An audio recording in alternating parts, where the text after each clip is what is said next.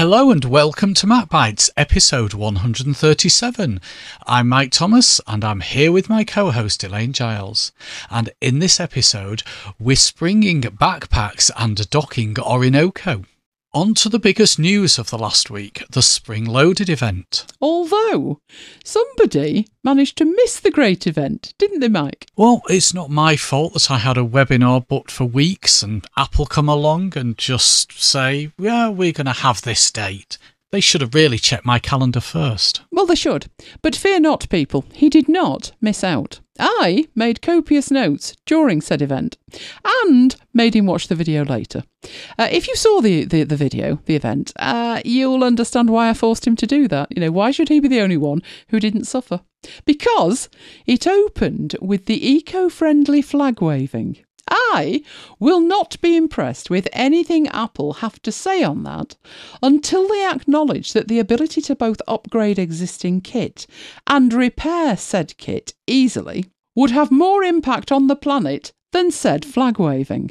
Oh, same thing about not shipping a power supply. In fact, there is a fabulous video on YouTube.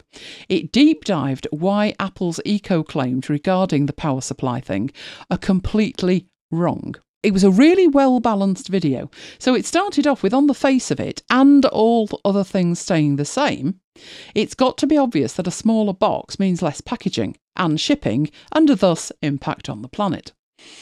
And potentially one less plastic brick in landfill. But, and this is where it started agreeing with me, if you use your old charger, you're not getting the, the benefit of the speed of charging that the device is capable of.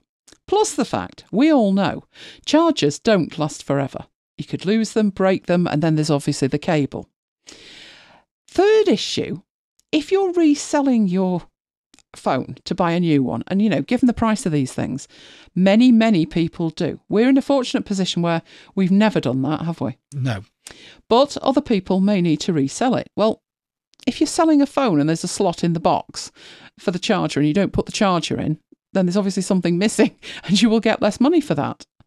So, on the purchase of a new phone, many will sell it, or even if you don't sell it, you might pass it on to another member of the family or a third party. And what you're supposed to do, share the brick and cable.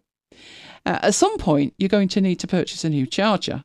Then, all of the good that Apple have done by leaving the charger out of the original box is lost. You're going to need separate shipping, separate internal packaging, for the actual charger, separate external packaging, so think Amazon boxes. We we have a, a cardboard collection, don't we? Is it once a month? Once a month. Yeah. Could do with three more of those bins. Listeners should know that. oh, yes, the science of the bin collection. It's a complicated business, I'm telling you. But that's the blue one. I happen to know cardboard is the blue one. Uh, and it's always full. Amazon do do their best, but Sometimes you get a huge box wrapped around something incredibly tiny. And all of that is worse for the environment overall than supplying a charger with the device would have been in the beginning. It's also not just the charger. Now gone are the earphones. And without a dedicated headphone jack to rely on, you really need, unless you want dongles galore, a lightning enabled um, headphones or USB C enabled headphones, one or the other. Without those additional dongles, you are going to need separate headphones for each device. So now in, instead of one would do, now you've got to have one for each. And even if you're purchasing the cheapest, most standard earbuds, it means another box arriving with all its associated shipping and detritus. And the boxes for earphones, and I did actually look this up, and I've noticed myself when they arrive, those boxes are often at least the same size as the entire phone. Now, why? Well, because the manufacturers need you to feel that you're getting your money's worth when you buy them. Even with what Apple have got to say, there's inconsistencies internally with what they're saying. The new cable doesn't fit the old chargers. They use a proprietary Lightning port. So these new phones that they're talking about, which is what they're saying, use your old charger. What about people switching from Android? What are they supposed to use? Because that doesn't fit at all. They've also obviously put this MagSafe thing on where it's sold as an extra to the phone. But to get the full speed out of that charger, you need to buy another adapter. Yes, we've reached the point. Accessories have accessories of their own. Also, the wireless charging is inefficient. This video that I was watching said 47% less efficient, which is frightening. And also made the point that power wireless chargers use power even when they're not charging. Is that eco friendly? No. Um, so with Apple, when they claim eco friendliness, only when it suits themselves. They are not considering all the ramifications of not including a charger, so it's easy for them to claim positive eco friendly impacts, but that's not the whole story. It's Apple's carbon footprint they're talking about, not yours. It's a transfer of the carbon footprint from Apple to its customers. So I started looking into the alternatives, which I, I wouldn't buy an Apple charger not to save my life, would I? But there is a new kind of charger, a gallium nitride charger, GAN which is much more efficient, gives you the same output, but it uses fewer materials. It's incredibly tiny, it's a much smaller brick. It would actually fit inside the smaller boxes that Apple are already using to ship the iPhones. These chargers are up to 25% more efficient than a standard charger and up to 70% more efficient than a wireless charger. Because less heat generated during the charging, it means the charger has a longer lifespan overall. Result more efficient and eco friendly for both Apple and its customers. You might think, well, no one else is doing it. Well, that's not a good reason for Apple not to do it, but they already are. I'm never sure how to pronounce this. Do you want to have a, a stab at it, Mike? Is it Xomi? I don't know. Xiaomi? It's X I A O M I. That. I've no idea how to pronounce it, but it, it looks like Xomi. Uh, they include a 55 watt GAN charger with their current phone, the Mi 11, the Mi 11. Why aren't Apple doing that? Instead of standing there waving their little green flag, why aren't they doing something positive? Instead of which, it's all smoke and mirrors. It's um mm, carbon footprint. Need to reduce it. I know. Let's put all our carbon expenditure onto the customer, and that's what they've done with it. Can you see I'm wound up about that? Mm. And is there anything worse than the eco-friendly flag waving? Oh, I'm glad you asked. Yes, and I'm quoting here the Restore Investment Fund in partnership with Conservation International and Goldman Sachs. Thrilled? No, no. I'd be more thrilled to have kit that doesn't croak on the day after the Apple Care expires. I would be more thrilled if perfectly good kit wasn't declared antique, while still perfectly functional, but for the forced obsolescence in terms of a lack of hardware repairability or software updates that break what's already worked for years. And with that one, I'm thinking about I was still using iPad 1 years after it came out. So it came out in 2010. I was probably still using that in about 2018. And the forced obsolescence in software was when they suddenly decided that the iPlayer wasn't going to work on it anymore, and neither was YouTube. But they'd worked fine for years. Yes, well, they're not working now. So that's that's forced obsolescence. I'd be much more thrilled if Apple concentrated on serving the customers who have got them where they are today by providing the best technology and gear that they can. That's when they start spouting values and principles. Can it can I have massive air quotes on that as well? If they said values and principles once, don't get me going. Um, just one example: the use your existing charger thing. So I'm in the market for an iPhone 12. I already got an iPhone 11. Easy then. Uh, no, not so much. Now, the cable that they're supplying is um, a lightning cable to USB C. What are they suspecting I'm plugging that into? Because I can assure you it's not my 10 port charging hub, which isn't USB C. So, what do they expect me to do with that? Bin it and buy a new one? Because that brings into play all that I've just said about replacing kit that doesn't actually need to be replaced. Now, if I could hunt out a compatible cable, well, we all know how fast they die a sad death, don't we? So, uh, yeah, I, I, think I need to leave that alone, don't I, and move on before I get stressed. Move along. I would say move along, nothing to see, but that was when Timmy got on his hind legs and started talking about podcast subscriptions. Uh, how iTunes started with 3,000 shows and now they've got millions. And this is going to be podcast subscriptions. Yeah, subscription. I know. You're ahead of me, aren't you? Subscription. Oh no, all together now. Do you remember that thing that used to be on the local radio, Mike? Where um, it was It's a Goal and Oh No. So it was two hmm. jingles that the radio station used to play. And it used to give you a heart attack because it'd come on and it'd say, It's a goal. But the thing was, there'd be Manchester United playing, Manchester City, there'd be Bolton, Bury, Burnley, you name it. And it was like, who scored? Who scored? Who scored? And even worse, if it was the derby match where you've got two local teams playing each other and one of them scored, they'd go, It's a goal! Oh no! And you're still waiting to find out who did it, that kind of thing. Yeah. So the minute you say subscriptions, your heart sinks. So um, he banged on about the biggest change since the debut of podcasting. Each podcast is going to get a beautiful new homepage. And Mike looked at me, didn't you, with like, when we watched the video later, he said, What, what, what do you mean? Do, do we not design our homepage? No, Mike, we don't. They do. So all they do is interpret your XML file, but it's going to be, and I quote, beautiful. There's also going to be channels and recommendations. He did use the S word again, subscriptions, and then said an ad free listening. And I thought, just a minute. Whoa, stop right there, Timmy. Ad free listening. We don't have ads in MacBites. Why would we have ads in MacBites? Because, you know, th- that would never work, would it? Can you imagine? We get somebody uh, and it would, yes, we'll put an ad in MacBites. We'll give you money for doing it. Oh, awesome. Yeah, that's fine. And it's an app that I use maybe. Uh, and then down the line, they do something that I don't approve of. So I how do I tell them what I really think if I'm taking money from them for advertising their product? So we don't. So we're already ad free, Timmy. So nobody has to has to pay you, and and, and then it got, got really complicated, didn't it? Um, you're actually well, no, hang on, they're paying us, but Apple have got their hand out for thirty percent. So yeah, don't worry about it. Money's involved here. Money's involved. Anyway, it's coming faster than we would have expected. It's coming next month in May. And quoting Timmy, brace yourselves for this one. You might have missed this even if you listened. This is a quote It will make listening to podcasts easier and more enjoyable than ever. What? Paying for the privilege to listen to a podcast is going to make it more enjoyable. So, what should we charge, Mike? Hmm, think about that one. Well, you never know. Yeah, yeah, we're going to have to seriously think about this, aren't they?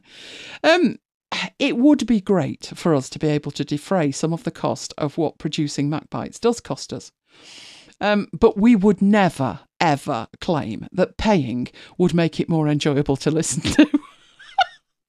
oh, do you know they spout this stuff with a straight face, and on, the face of it, you know, if you just listen to it, you're like, yeah, yeah, yeah, yeah, and it's not until you actually go back, and I think had the subtitles on, and as the subtitles going past on this video, which I was forcing Mike to watch, I'm looking at it and I'm thinking, did he just say that? I wound it back. Yes, he did. He did.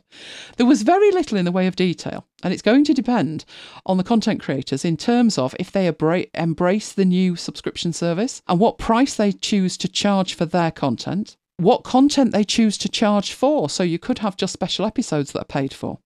It's going to cost the creators £17.99 a year. That's in the UK. I think it's $19.99 in the States.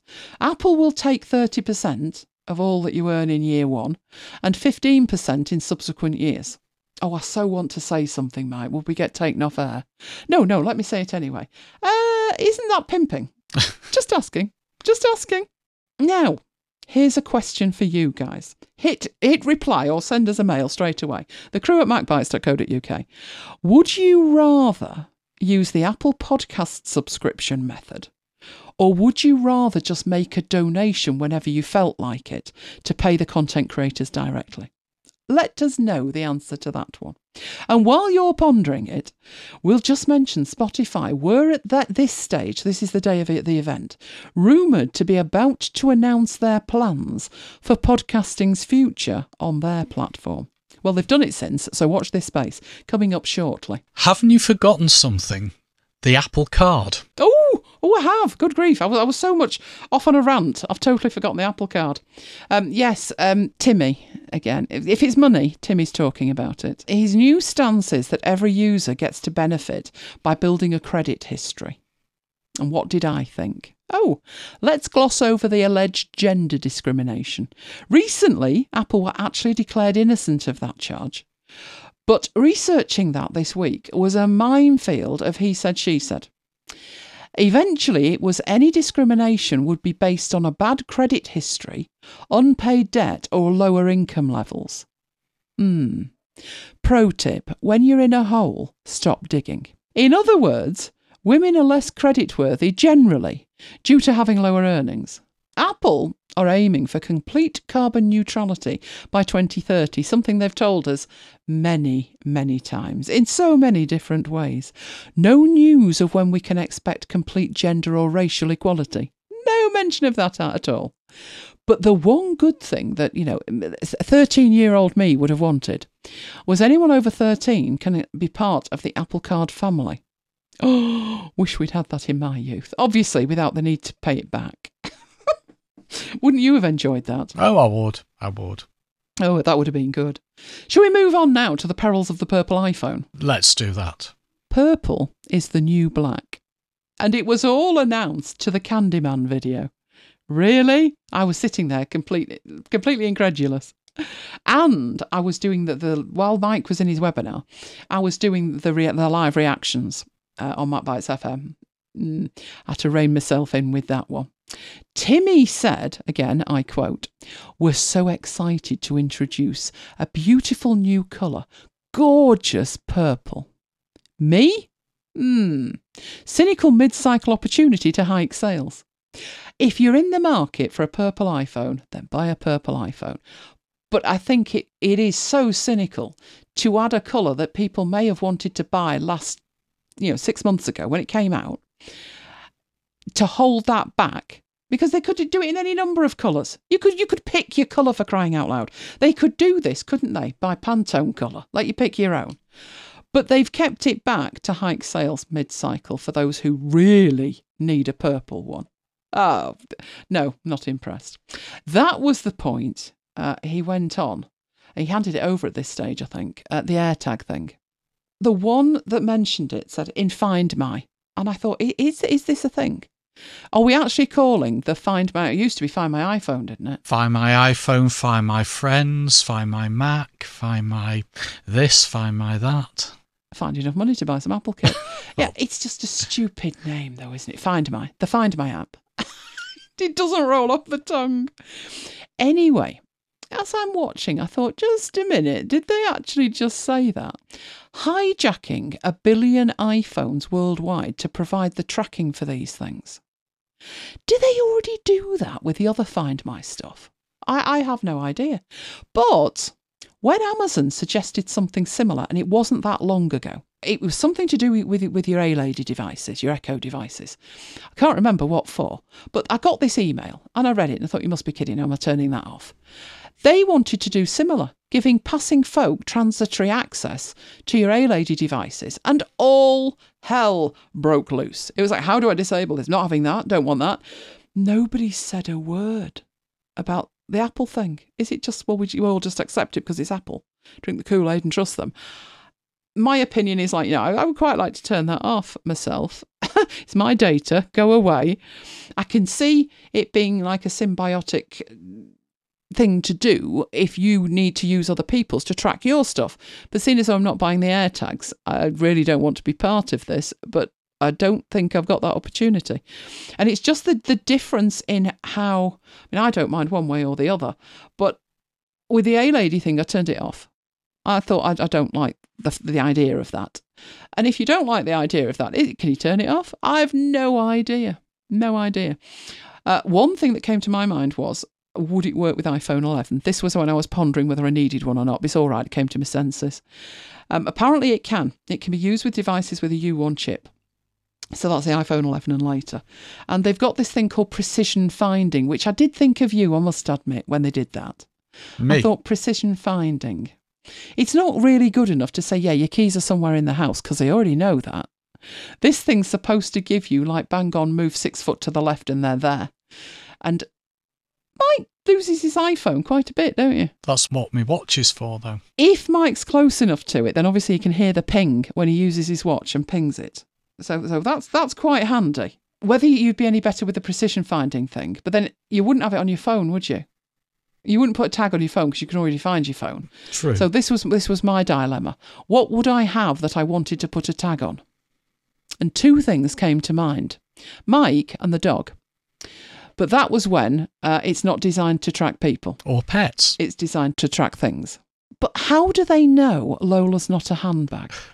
Now, there's all there's all confusing things here in how it actually works, where it, it deactivates in certain circumstances. It's very complicated, but I did read it all, and I thought I still don't see why that wouldn't work, work with Lola. But then I thought maybe I mean she's chipped anyway. Now Mayer's chip was fantastic, wasn't it? He was ahead of his time. Lola doesn't do this, but Mayer did. Mayer got his chip in 2001. Uh, and that was fine for, for a good two, three years. It was probably about 2004 or 5. Dad got a new car. Now, it wasn't a new, new car, it was a second hand car, but it was new to him. And it was younger than the one he had.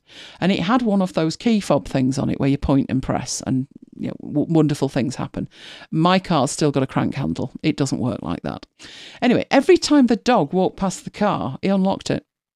So when we were taking him out to do his constitutional in the evenings, you had to walk him past the car in even numbers, one to unlock it and one to lock it on the way back.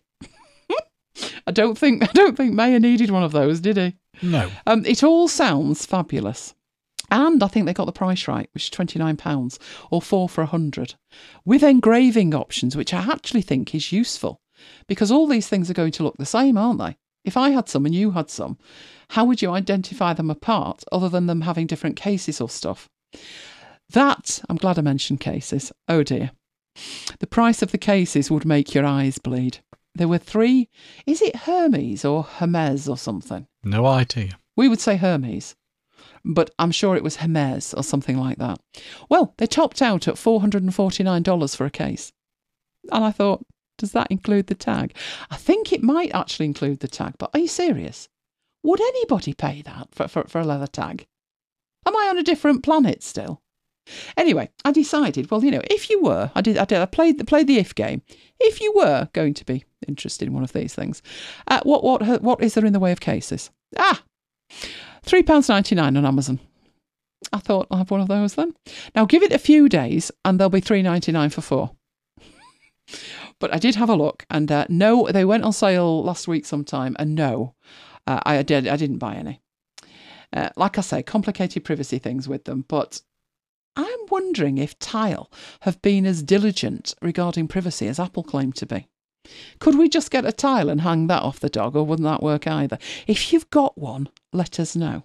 It did say the whole thing was powered by the network of iPhones and it was a very tiny, tiny amount of data and it was totally private. And all I could think of was Sirigate. It's totally private until it's not private. So uh, I, I actually found that, yeah, at least they mentioned that. They didn't go into it in any great detail, but it doesn't appeal to me. What do you guys think? Would you mind that? Or do you think it, it's the beginning of the end? Talking of the beginning of the end, Apple TV. There's a new Apple TV, which I don't mind. I don't watch TV on it at all. But I do use it for presentations. You know, in the, in the halcyon days when you used to leave the house to give a presentation. Uh, it's in a drawer at the moment, collecting dust. But Timmy assured us that this was fabulous and that I was missing out by not watching it. And he specifically mentioned his favourite show, Ted Lasso. Went totally over my head. Never heard of it. Have you, Mike? I've not heard of it. No. Anyway, I didn't need to worry because by the end of Timmy's piece, I felt I, would I'd watched far too much of it. He literally played what felt like the majority of an episode. I actually timed it on the replay because I thought, God, this went on. You don't need more than 30 seconds to say, and this is a new series coming along. It was two minutes, 34 seconds, which might not seem excessive. The keynote itself was one hour, one minute, and two seconds. And that two and a half, just over two and a half minutes, that's 4.1% of the keynote. Yes, I actually did the maths. And then, just to be certain, I got Mike to check the maths with Excel, didn't I? I really did that because I was thinking to myself, it can't be that much. But it was. 4.1% of the entire keynote was an advert for Ted Lasso, whoever he might be. Mm. From what I saw of, of the two and a half minutes of absolute agony, uh, it's not likely to be one of my favourites. But I did think the new remote might might tempt me. And yes, it's available separately for use with older devices. That's not like Apple, is it? Not at all. No, usually nothing works with nothing, but apparently it is. So I can see that they will actually sell quite a few of those. This was the point. Bear in mind, remember at this stage, Mike, still in his webinar. But at this stage, I started to get quite excited because we were going to talk about the iMacs. This was Colleen Novielli, Mac Product Marketing. And obviously, you will have heard it's a 24 inch iMac in seven colours. It is the Andy Pandy Pants announcement. Ah, my incredulity was not limited to the pants either. There was also the Wonder Woman power stance. Now, obviously, we'd explained this to Mike before he'd actually seen it. So um, all I could see in my mind was Theresa May. But being reminded of her power stance and the shimmying to Dancing Queen, I'm beginning to understand how Boris is now Prime Minister. Luckily, the horror of all that was soon completely overwhelmed by the horror of the iMacs, or should I say, the anorexic iMacs. So much verbiage, or as we call it in Manchester, tripe, uh, spouted about said iMacs. These these are just a few quotes. Uh, so so if you think about how Apple advertise these things, if you imagine these these quotes floating gently over a pastel coloured iMac, we wanted it to feel light and optimistic. It's a computer, just make it work. No, no, no. We wanted it to feel light and optimistic, instantly brightening up any space. The softer colours and light grey borders ground the iMac in your environment. What? Anyway, softer than what? The silver iMac? And does softer mean the white border? Sorry, light grey. The back is designed to celebrate colour with bold, richly saturated shades. Did I mention verbiage and tripe? Mm, thought so. In many places, the back of the iMac is the first thing you see. So we created colours that would bring a sense of joy to any space.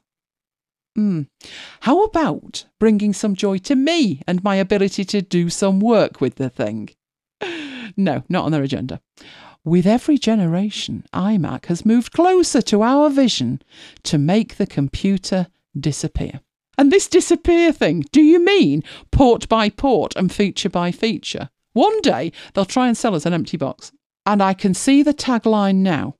It's the thinnest iMac ever. You can't actually see it. what did you think when you saw it, Mike? I thought it's the thinnest iMac ever. Poof, it's gone away. Well, it was. It had 500 nits of brightness, though, didn't it? And 30, uh, 11.3 million pixels. So, yeah. And then they said it had True Tone display to automatically, and I quote, adjust the colour temperature as your environment changes for a more natural viewing experience. Hmm. And my, my reaction to that was, I'm sure there's designers world the world over crying into their beer right now. Can you turn it off? the majority of things they bring out. My first reaction is, mm, mm, curious. Can you turn it off? It works on an iPad, I'll, I'll admit, but an iPad, yeah, that that's not. No, no, not not permanently on a Mac that I'm designing with. Please don't change the colour. You'll play with my mind. There was a coating on it for comfort and readability. Is that acknowledging that these shiny screens are a bit reflective? I think so, yeah. they, they didn't say that, that that you had to pay extra for that, so I don't think you actually did, which is quite surprising. They've updated the microphone, camera, and speakers. Uh, 10 po- a, a 1080p camera at last, with brace yourself computational video. Do you remember the computational photography thing? That might actually work quite nicely. I don't know. Uh, the iMac wakes almost instantly. Mine's never off. So I think mine's actually faster than that, but we'll, we'll see. Oh, and then she actually uttered the words gaming improvements. Fell asleep at that point. Uh, 85% faster than 21.5 iMac. Now, you had a 21.5 iMac, didn't you? I did. Um, two iMacs ago. Was it two iMacs ago? Oh, gosh, it was, wasn't it? It was two but iMacs it was ago. probably one of the worst machines you ever had, wasn't it, for being slow? only only um, beaten by the white MacBook that I had many years ago. You've had two real duffers there. Mm, But uh, particularly when you were using Excel in a VM. yeah, Well, they're tempting you with this. So, you know, some people might say, oh, well, hang on, this True Tone thing, it's not aimed at designers. But then in the next breath, Affinity Photo and Adobe Photoshop run twice as fast as the previous model. So clearly it is. Hmm. And you can also run iPhone and iPad apps on your Mac. Oh, but we're not merging it. That that came a couple of days later. No, no, no, we're still not merging it. Yes, you are. You know you are. At some point, you're going to have to admit you are. Oh, I wonder how long that'll be. Then, then she uttered the word state of the art connectivity, at which point you know that you are not about to enjoy what comes up next. This was the four USB C ports, two of which are Thunderbolt, but not on all the models.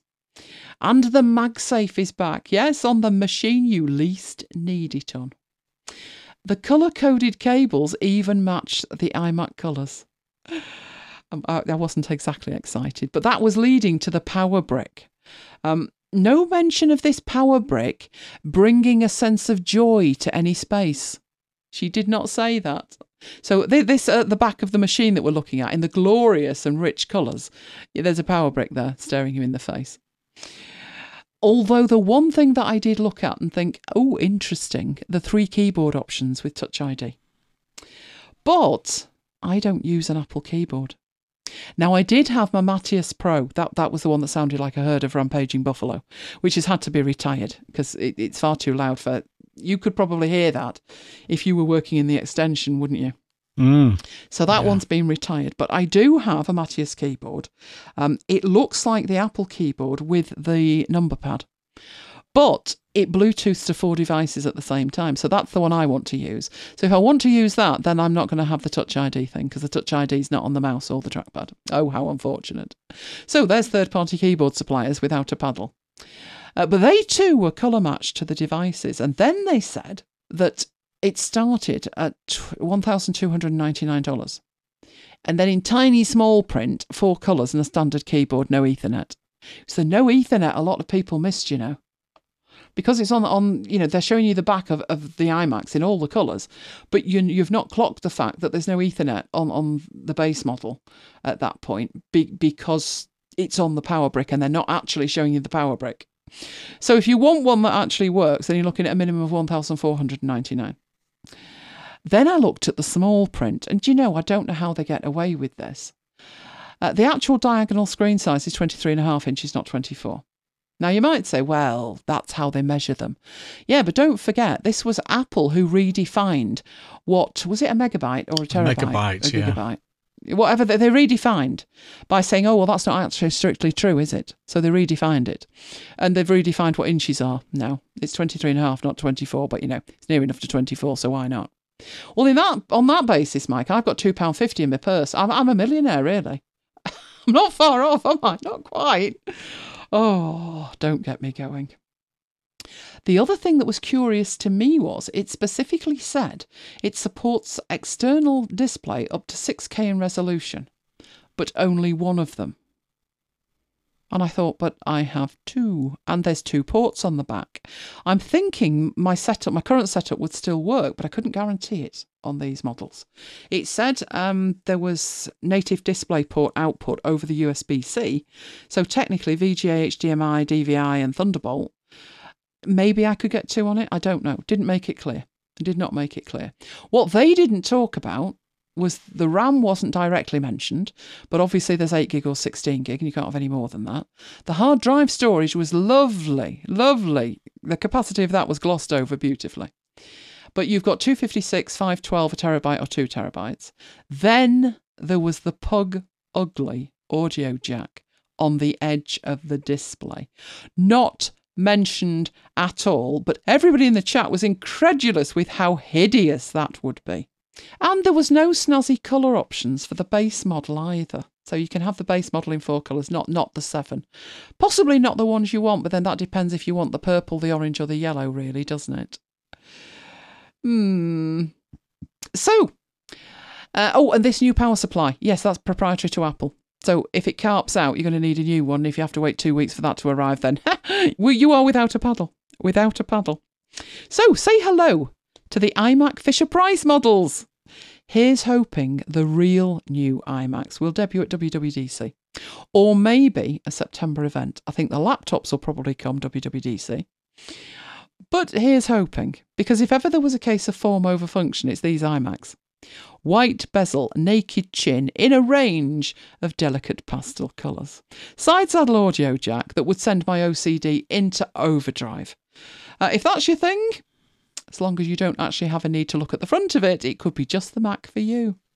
Consensus of those in the Mac Bytes live chat was it looked like it was designed by Fisher Price, but priced by Apple, obviously. Am I tempted? Uh, no, I, I really wasn't. But we also all decided in the chat that if pushed, it would have to be the silver model. What did we actually want? Space grey. But we didn't actually get space grey. And if you're wondering why the audio jack is such a huge issue when you could Bluetooth to it, I have a set of speakers and they are plugged in all the time. So I, I never use the iMac speakers. I use my own speakers. And I would have to have it sat on the desk with, with a cable sticking out of the side. Whereas at the moment, it's beautifully neat behind it. Mm. So I wasn't buying, uh, which was just as well, really, because that was the point they introduced the M1 iPad. Introduced with Timmy's version of the milk tray advert from back in the 80s. Do you remember that, Mike? And all because the lady loves an M1 chip. well, there was that advert and a rather dodgy homage to Mission Impossible, replete at the very end with Timmy's rather creepy, bobble headed snigger at the end. Mm. Apparently, it's all about performance, and graphics wise, it's 1,500 times faster than the graphics of iPad 1, which is stunning. I've got to admit, that is stunning. They did sneak in mention of compatibility with games controllers, but they totally lost my interest at that point, surprisingly enough. Thankfully, they did back off a full blown demo of said integration. And it's got 5G, so they announced that with the iPad on a boat in San Francisco. With a 12.9 inch iPad on a tripod being used as a video camera. You don't see that often, do you? Or is that just me? No, not at all. I certainly don't see that that often. Anybody at work do that, Mike? No, I can I can say no. yeah, I mean, people. Do you remember when they added a camera and people were like, "I'll never take a photograph with my iPad," and now apparently it's the standard for video. Hmm, who knew? Anyway, this one had double the nits. It had a thousand nits and 1,600 peak nits. So I mean, who doesn't want one? Not with uh, without with the 1,600 nits. I definitely want one. I was holding out for a new pencil. So they came onto the accessories and I got really excited. And uh, we ended that with, um, yeah, there's no new pencil. There's not even a new colour of the pencil, not even the purple. Uh, and there's the smart folio case and there's the magic keyboard that's got backlighting and all of that with a trackpad on it. Oh, there's a new colour of that. And I'm thinking, oh, nice, white. That is going to be filthy within five minutes, possibly six, but no longer than 10, I can assure you. It'd be filthy. It does look beautiful if you want white. It's just not practical, is it? It isn't. So, in total, one hour, one minute, two seconds of a warm up for WWDC, we hope. At least they reined in the cast of thousands and limited themselves to only a handful and added their names as lower thirds so we could all follow along. So, what do you think, Mike? Did you want anything? No, I don't want anything. Um, certainly not a new iMac. Um, you were talking about having a um, a thing sticking out of the side of your iMac and it being aesthetically not pleasing. For me, it's impractical um, because I haven't got the room either side of the iMac, um, so it, it it just wouldn't fit basically. Mine's mine's more practical. Mine's more of a practical issue than a an aesthetic issue. Yeah, what Mike's saying is he's, his iMac is next to a secondary monitor and it, it's pushed right up to it. And that's the side that this headphone jack is, isn't it? Yeah. And at the other side, you're, you're against like a cupboard, mm. which proved problematic when you had a Mac that had a DVD port on it. So putting a DVD in meant actually moving the Mac, didn't it? Exactly. So, yeah, that's my problem. Yeah, I agree. I'm dreading now what's coming out for the, next 27 to 32. Whatever the next proper iMac is, I'm dreading it. And I was actually thinking, you know, is there anything that we could do with the audio to kind of make it less offensive? And, and the, no, no. I know many people can use a Bluetooth thing, but I can't because I need to record the audio. And, and if I've got audio that's on my system and I can hear it in my Bluetooth headphones, if I press record on my system, it doesn't record it. You've got to have the most complicated setup because it's it's actually sending the audio to the Bluetooth device. The audio is not local anymore. So you'd have to create uh, you'd have to have loopback, you'd have to have audio hijack, and you would have to create the most amazingly complicated setup to make all of that work. I'd just rather just plug some headphones in, like I'm wearing now. I've had headphones in. And are they cabled in? Yes, they're cabled in. But no, fingers crossed they come to their senses for the next one. Can't see it myself, but there you go. Now, you talked about Apple TV earlier, and you had an adventure this week with it, didn't you? Oh, indeed. I got a year of Apple TV Plus free with my iPhone 11, which was purchased all the way back in September 2019. Never watched a thing. No interest in TV generally, much less Apple TV Plus specifically.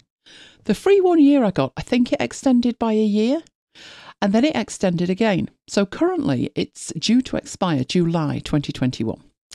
I decided to give it a go. Insanity, I know, but had to be done. First issue Like a Newborn Kitten. How to access it? Obviously, my mind went straight to a physical Apple TV. And we do have three of those, but with no TV, setting one up wasn't going to be worth the investment in my time. Now, I'm not short of iPads or indeed iPhones, so that would have been an obvious path, but too easy, I thought. What if I just wanted to watch something in a browser? I thought. By some miracle, I managed to get to the Apple TV Plus homepage.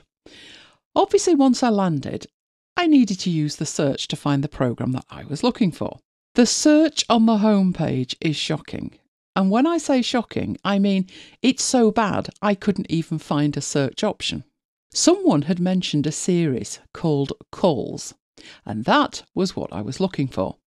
But since it wasn't listed on the homepage, I was stuck. I know, I thought, I'll Google the show. Straight there. Took me straight there onto the Apple TV page. There was the homepage for that show. Why can't Apple do that? Anyway, um, there was an option to open the Apple TV app on my Mac and watch the show there. Oh, worth a try, I thought. It did actually open up the app on macOS, and that is where the fun ended. I should already be logged into that, as obviously I'm already logged into my iCloud account. No joy. It demanded that I either take a seven day trial or subscribe. The issue was I couldn't do either, as I already have an active, albeit free, subscription up to July 2021. So the browser it was then. I clicked play by sheer force of will, I managed to get through two episodes of calls. There are no words adequate enough to describe how bad this was.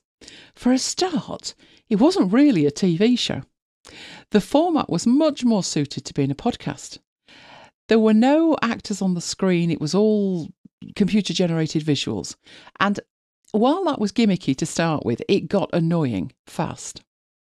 So I'm going to hand it over to you. What should I try for my next adventure in the mind numbing world of Apple TV Plus? Send in your suggestions for me because so far, Lesbian Vampire Killers is beginning to look appealing, and you all know how much I was looking forward to that one. Not. but send your suggestions in, let me know. Apple's promised app privacy labels went live just before Christmas. Doubtless you will be aware of this. A few freaked out, but ignored by most, I would suspect, or at least they were, until we were inundated with app updates in the last couple of weeks. Most of the release notes, you know I, am diligent in reading them, reported that Apple had updated the app to, quote, use the latest Apple signing certificate. Pity anybody trying to get by with just mobile data, you know, with all these app updates. Anyway, uh, while these labels might be a decent enough idea in theory, it's not like you can pick and choose your level of access, is it? Or to be more accurate, pick your own level of permitted intrusion. For example, if you want to use Facebook, you have to agree to their terms. It's just like the health traffic light labels on foods in the UK. Green, good. Amber, go easy. Red, leave it alone. But come on, irrespective of how many red lights you see, you're still going to eat that cream cake. Aren't we all? So, good, bad, or indifferent, what do you reckon? I guess the information provided in this labelling system, at least you know what the terms actually are. Or did you just not read it? Let me know. I can't honestly say I've read all of them. Given them a once over as they fly past, but certainly not deep dived it. Because, like I say, you can't choose anyway. You want to use the app? Got to agree. But do let me know what you think. I'm curious. And talking of updates, Oh, yes, there was a surprise on Monday. iOS 14.5 arrived. Promised so much with the uh, Face ID and your mask thing. I didn't have a mask to hand. Now, before you start judging me, I haven't left the safe cocoon of MacBytes headquarters since the 6th of March last year. But we do have the Mammoth MacBytes mask supply strategically placed by the front door. So, being in the office, I grabbed a towel and wrapped it round my face. Holding it in place left me without sufficient hands free to manipulate the phone and the watch. Mm. Next trick slip the towel under my glasses to hold it in place. yes, you look like a bandit. Well, either that or an extra from the student prince. But at least it did confirm it worked. The next step was leaving the phone flat on the desk. I tapped the screen and I waited for the watch to spring into life. It did nothing. I was left a disappointed woman. Touch ID for the phone was so much more flexible than Face ID will ever be if Apple refused to understand that there are circumstances where picking up the phone to get into it just isn't what I need. I can access all my older devices in a more flexible and efficient way than any of the newer devices. It's utterly ridiculous. What I really want is Touch ID on the entire screen. Apple, that's what I need. Well, I didn't even install it. I actually haven't done the uh, iOS 14 thing yet, never mind the 14.5. I only did the iOS 14 on my old iPhone for parental support uh, because my mum said to me, Oh, the guy at EE, which is her provider, told me to update to iOS 14. Well, she didn't say iOS 14. She said, oh, oh, oh, 14 something. And I thought, um, that means I better update because I remember doing some parental support over the phone and it was like, you tap here, you tap here. Oh, I haven't got that, she says. And I'm thinking, they've made a small change. It's where you go in and set your password, uh, and they've made a small for, for your um, mail account, and they've made a small change as to where it was. So I thought, well, to be you know be be able to uh, take her through the menus, I, I better um, have my mine on the same version as hers. So I'm going to have to do that 14.5. But you only sacrifice the older phone, not the new Yeah, one. exactly. But I'm with Just, just a, a very interesting question here. If the man at EE, the one that told her to update, never mind, just update, it'll be fine. Uh, if he'd have said jump off a cliff, would she have done? Because to me, the two are pretty similar in, in severity. No, and she normally she normally says I need to consult my son before I do anything, but she didn't this Oh time. Oh dear, oh dear. But I'm with you. I often want to leave my phone on, on, on the desk and then get into it. I'm thinking of like specific circumstances, the way that I used to do it. So, when I used to go out to meetings, oh, it's so long ago, but when I did, so something like a governor's meeting, I've got my phone on the desk and it looks rude to pick it up and, and tap the screen to get into it to do something innocuous. It looks like you're on Instagram or Facebook, and I'm not. You know, I'm trying to get an email and send it on or something. But it just looks rude. Whereas I could leave it flat on the desk, just tap it, tap forward, tap, done. And then I, I'm looking at the person I'm dealing with. I just think, no, no, no. Isn't there, um, oh, is it one something? What was that phone that we went looking at that, that Graham recommended? One plus, plus one, one plus. So say OnePlus, that that thing, and that had Touch ID across the entire screen, and you're like, oh yes, oh yes, that would make such a difference, particularly with the mask thing now. I mean, Face ID when it was introduced, fine. The world's changed since then, Apple. And I'm guessing with this that how it's working is it's got to see somebody or, or half of somebody's face, and then it will let you open it with the watch, having checked that the watch is in the proximity of the phone. Oh, just give me Touch ID and be done with it. Anyway, back to something we mentioned earlier. Hot on the heels of Apple's podcast subscription comes Spotify's version of the same. Initially, it's only available to select partners, for which read 12 independent shows. I would list them out, but we're not included, and I haven't heard of any of the others. Podcasters won't need to pay Spotify anything until 2023. And in 2023, Spotify will take 5% of the subscription revenue. Now, compare that with Apple's 30% in year one and 15% going forward. Also, with Apple, podcasters need to pay $17.99 or $19.99 a year for the privilege of being in the podcast subscription arena. Spotify are enabling podcasters to select from only three price tiers, though. So $2.99, $4.99, or $7.99. And I do believe those prices are per month. Now, not wanting to pay Apple's 30% on subscriptions means that Spotify's listeners are only going to be able to subscribe via the Spotify website, which, to be honest, I can't see that providing a frictionless workflow in the long term. Spotify are also looking to launch a way for podcasters who already have a subscription based business outside Spotify to bring that into the app surely they're going to have to offer some kind of inducement for that to work. Because why would a podcast with a viable business model outside of Spotify choose to hand over 5% of their earnings to be inside Spotify? The Spotify thing is currently US only, so a moot point for the majority of the world anyway at this point. But there's a lovely footnote to this piece. Couldn't make this up. As we were heading off to record, an email arrived from Spotify announcing their intention to raise the price of our Duo subscription by a pound a month. Great timing, guys. Just as we were contemplating the podcast thing. So, there you go. What will happen from this point? I have no idea. If everybody starts scrapping over it, could this be the end of podcasting? Who knows? Or is it going to have no dint in the universe at all? What do you guys think? I think we're going to have to wait and see on this one. So, on to the hardware review.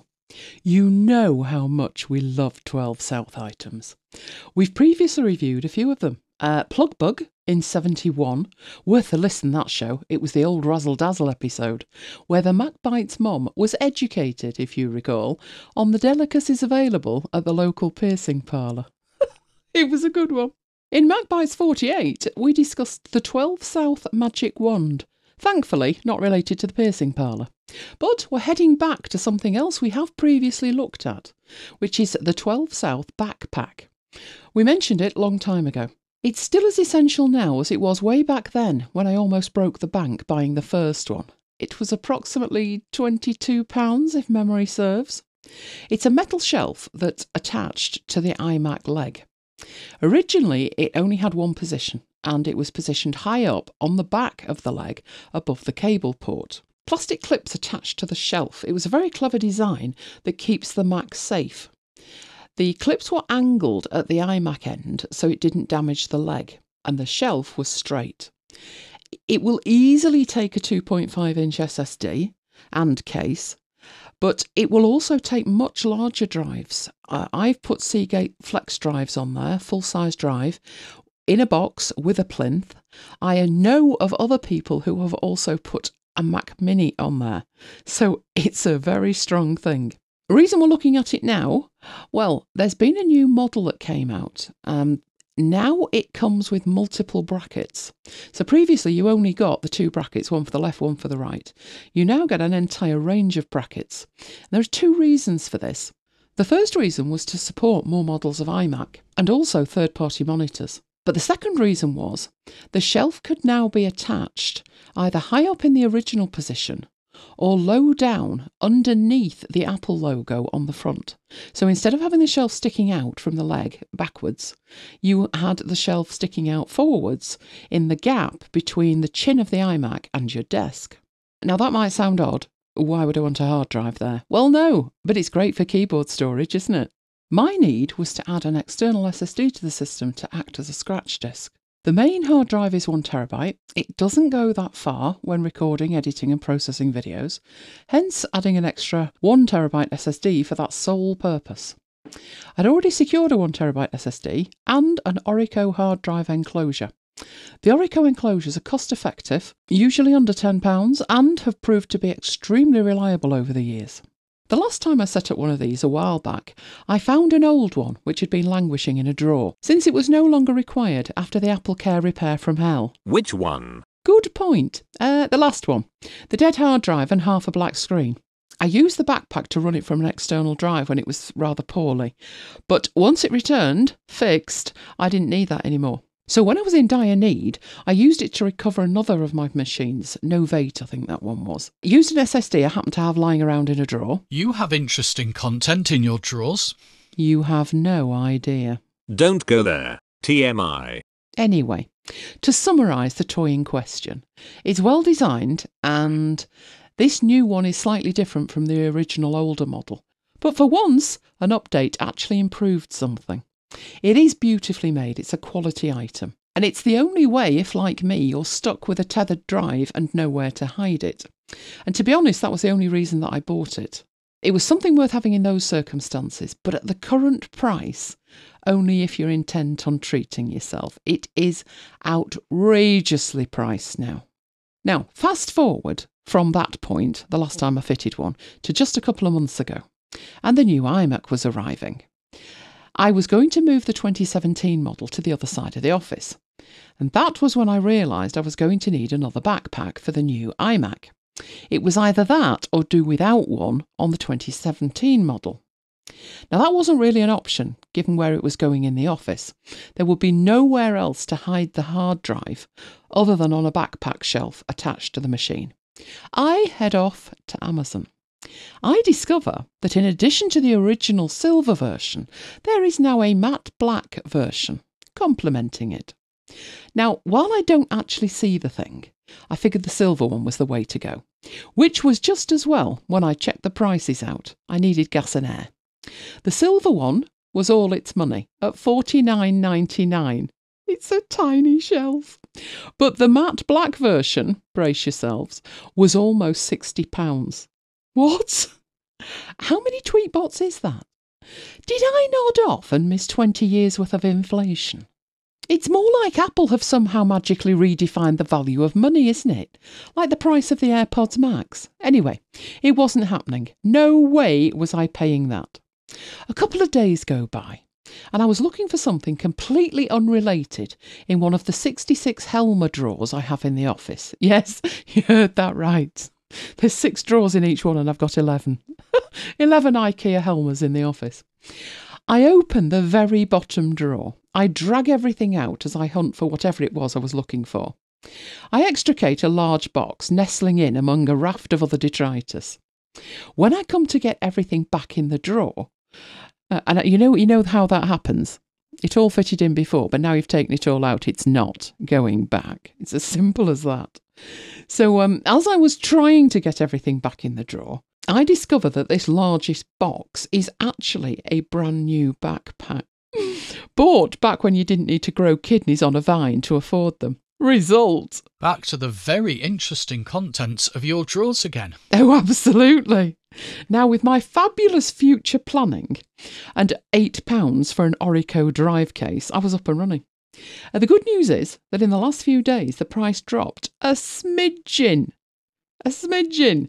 Not back to the halcyon days of £20, but it had gone down from an eye watering forty nine ninety nine to only forty four ninety nine. Hmm, still not replacing it, not at that price, I'll wait. but if you do have a need to repair an iMac or to stash a backup drive on the back of your iMac, they're excellent. Obviously, we're now awaiting an incoming version 3. Because with the new 24 inch iMacs, don't think this is going to fit the leg. We're going to need a new shelf. So I will be keeping my eye out for that one, reporting back on how many different colours it's available in and just how much they're going to cost us. And we're going live on Friday night with Mac Bytes After Hours 126. We've got part two of our Canva series. We've got part two of our Master the Mac OS Finder series. So many tweaks in part one last week. I'm still setting them all up. I'm still deep in Excel infographics and doubtless much more too, so join us at 9 o'clock UK time on Friday. And we're still going live every day during lockdown. We're past show 400 now. Jonathan actually said, "Here's to the next 400" when we when we were enjoying the 400th show, didn't he? He did indeed. So, Marooned at MacBites headquarters, it's an audio show on MacBytes FM or MacBites.fm if you want the URL. Every day at 7 o'clock UK time, it's a fun chat and sharing of all the day's news and tech tips. And you're starting something new in May, aren't you? Oh, yes, we had such fun with Mad March. We're going for Mad May. So join us starting on Sunday, the 2nd of May, where it's a deep dive into data merge in Affinity Publisher. 3 o'clock UK time, uh, link will be in the show notes. But that's it for this episode of MacBites. As always, we'd love to hear from you, so send your questions, comments, and queries by email to the crew at macbytes.co.uk or use the contact form on the website. We also have a very active Slack chat room that's open 24 7. Simply go to macbytes.co.uk slash Slack and join the conversation. You can follow MacBites on Twitter at twitter.com slash MacBites. And you can follow me personally on Twitter at twitter.com slash Thomas Mike. You can follow me at twitter.com slash Elaine Giles. And you can follow me at twitter.com slash macbitesiri. So until the next time, this has been Elaine and Mike bringing you MacBites. Goodbye. Goodbye and see you next time. I see by some miracle they managed to get a show out. Who are you and what have you done with MacBites Siri? It's me, you fool. It doesn't sound like you. That's because she made the rookie error of upgrading me to 14.5 on the day of release. Oh dear. Go and find the last backup they made. What do you want me to do with it? Restore me to my former glory, of course. What is it they say? The impossible we do today. Miracles take a little longer. Just get on with it, woman. I'm going as fast as I can. Well, go faster. I told you no good would come of you leaking details of the spring loaded event. Look, I've told you a thousand times. She asked me when it was, and I couldn't tell a lie. It's never stopped you before. That's very true. Well, Timmy said he'd get his revenge and he has. I'm back. Be afraid. Be very afraid.